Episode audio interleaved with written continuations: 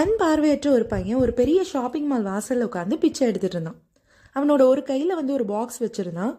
இன்னொரு கையில் ஒரு போர்டு வச்சுருந்தான். அந்த போர்டில் எனக்கு பார்வை கிடையாது. தயவு செய்து எனக்கு உதவி பண்ணுங்க அப்படின்னு எழுதியிருந்துச்சு.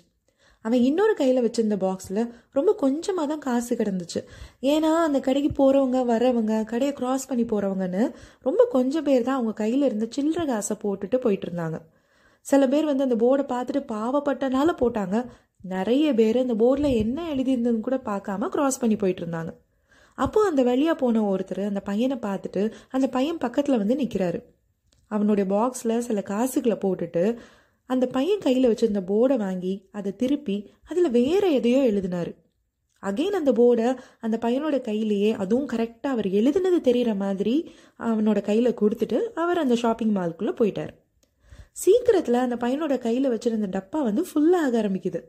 அந்த பையனை கிராஸ் பண்ணி போன ஒவ்வொருத்தங்களும் அந்த போர்டை பார்த்துட்டு தன்னோட கையில் இருந்த காசு பணம்னு எவ்வளோ கொடுக்க முடியுமோ அவ்வளோ கொடுத்துட்டு அவங்க கிராஸ் பண்ணி போயிட்டு இருந்தாங்க.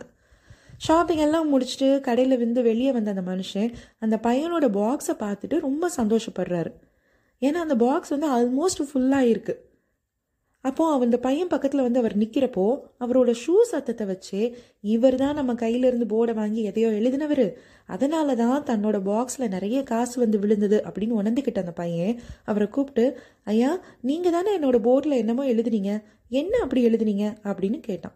அதுக்கு அவர் நான் உண்மையை தான்ப்பா எழுதினேன். ஆனால் நீ என்ன உண்மையை எழுதியிருந்தியோ அதையே கொஞ்சம் மாற்றி எழுதினேன். அப்படின்னு சொன்னார். என்ன ஐயா அப்படி ஒரு உண்மை? அப்படின்னு அந்த பையன் கேட்டான். அதுக்கு அவர் சொல்கிறாரு இன்றைய நாள் மிகவும் அழகான ஒரு நாள். ஆனால் அதை பார்க்க தான் எனக்கு கண்ணில் பார்வை இல்லை. அப்படின்னு நான் எழுதி கொடுத்தேன்ப்பா அப்படின்னு சொன்னார். அந்த சிறுவன் முதல்ல எழுதியிருந்ததும் உண்மைதான். இவர் எழுதினதும் உண்மைதான். ஆனால் ரெண்டாவது எழுதப்பட்ட அந்த உண்மையான வார்த்தைகள் தான் மற்றவர்களுக்கு அவங்க எல்லாம் எவ்வளோ ப்ரிவிலேஜ் எவ்வளோ கொடுத்து வச்சவங்க அப்படின்னு புரிய வச்சது. ஒவ்வொரு அழகான நாளையும் பார்க்குறதுக்கு தங்களுடைய கண்களில் பார்வை இருக்குது ஆனால் அந்த நாளையும் நம்ம அப்ரிஷியேட் பண்ணுறதில்ல அந்த கண் பார்வையும் நமக்கு இருக்கே அப்படின்னு அதை நினச்சி நம்ம கிரேட்ஃபுல்லாக இருக்கிறதில்ல அப்படின்னு அவங்க புரிஞ்சனால தான் அவங்க தங்கள் கையில் இருந்த சில்லற காசுகளை அதிகமாக அந்த பையனுக்கு கொடுக்க ஆரம்பித்தாங்க இந்த கதையை வாசிக்கிறப்போ நான் யோசிச்சு பார்த்தேன் எதையெல்லாம் நம்ம டேக்கன் ஃபார் கிராண்டடாக எடுத்துக்கிறோம்? எதையெல்லாம் ரொம்ப அசால்ட்டாக நினைக்கிறோம் அப்படின்னு யோசிச்சா ஆல்மோஸ்ட் எல்லாத்தையும் தான் விடியறதுலேருந்து அந்த நாள் முடிகிற வரையும் பிஸியாக இருக்கும். குடும்பத்தோட பேசுகிறோம் சிரிக்கிறோம் புலம்புறோம் கோவப்படுறோம் குறை சொல்கிறோம் சலிச்சுக்கிறோம். எத்தனையோ உணர்வுகள். ஆனால் கிராட்டிடியூட் அப்படிங்கிற நன்றி உணர்வு நமக்கு இருக்கா? இந்த கிராட்டிடியூடு தான் இப்போல்லாம் புதுசாக ரிலீஸ் ஆகிற செல்ஃப் ஹெல்ப் புக்ஸோட மெயின் தீமே நம்ம தினசரி பார்க்குற விஷயங்களையும் நம்ம கூடவே இருக்கிற நபர்களையும் நினச்சி நம்ம என்னைக்காவது தேங்க்ஃபுல்லாக இருந்திருக்கோமா? இல்லைனா தயவு செஞ்சு அப்படி இருங்க அப்படின்னு தான் இந்த புத்தகங்கள் எல்லாமே சொல்லுது. பாலோ கோயலோ தன்னுடைய தி அல்கமிஸ்ட் புக்கில் கூட கிராட்டிடியூட் பற்றி அழகாக சொல்லியிருப்பார். The simple things are also the most extraordinary things and only the wise can see them தினசரி பார்க்குற சின்ன சின்ன விஷயங்கள் தான் எக்ஸ்ட்ராடினரியான விஷயங்கள். அந்த மாதிரி இயற்கையவும் நமக்கு கிடைக்கிற உணவு தண்ணி உடைகள் நமக்கே நமக்கான மனிதர்கள் அப்படின்னு நம்ம எப்போவுமே ஜஸ்ட் லைக் தட் அப்படின்னு லெஃப்ட் ஹேண்டில் டீல் பண்ணுற காரியங்களை ஸ்பெஷலாக பார்த்து அதுக்காகலாம் ஒரு நன்றி உணர்வோட வாழ்கிறது தான் வாழ்க்கையோட முழு நிறைவு. வாழ்க்கையோட எசன்ஸே அதுதான் அப்படின்னு இந்த எல்லா செல்ஃப் ஹெல்ப் புக்ஸும் சொல்லுது. ஆனாலும் நன்றி உணர்வுங்கிறது ஆல் ஆஃப் அ சடன் எல்லாம் வந்துடாது அதுக்கு கொஞ்சம் ப்ராக்டிஸ் வேணும் அப்படின்னு அந்த புக்ஸை எழுதினவங்க அதுக்கான ப்ராக்டிஸ் பற்றியும் சொல்லியிருக்காங்க. அதையும் நம்ம என்னன்னு பார்ப்போம்.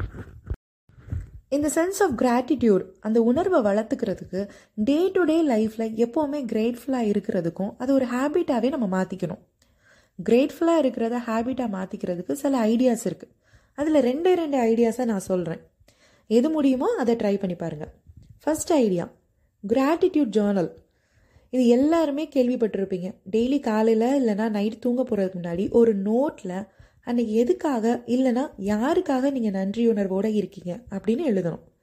ஒன்றுக்கும் மேற்பட்ட திங்ஸ் வந்து நீங்கள் எழுதலாம்.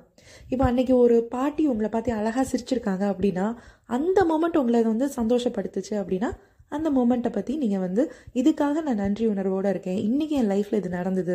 I am grateful for that அப்படின்னு எழுதலாம். இல்லைனா யாரோ ஒரு குட்டி பாப்பா உங்களை பார்த்து அழகாக சிரிக்கிறாங்க உங்ககிட்ட வந்து பேசுகிறாங்க அப்படின்னா அது ரொம்ப ஸ்பெஷலான மூமெண்ட் அந்த மூமெண்ட்டை பற்றி நீங்கள் லைஃப்பில் அதுக்காக நீங்கள் கிரேட்ஃபுல்லாக இருக்கீங்க அப்படின்னு எழுதலாம்.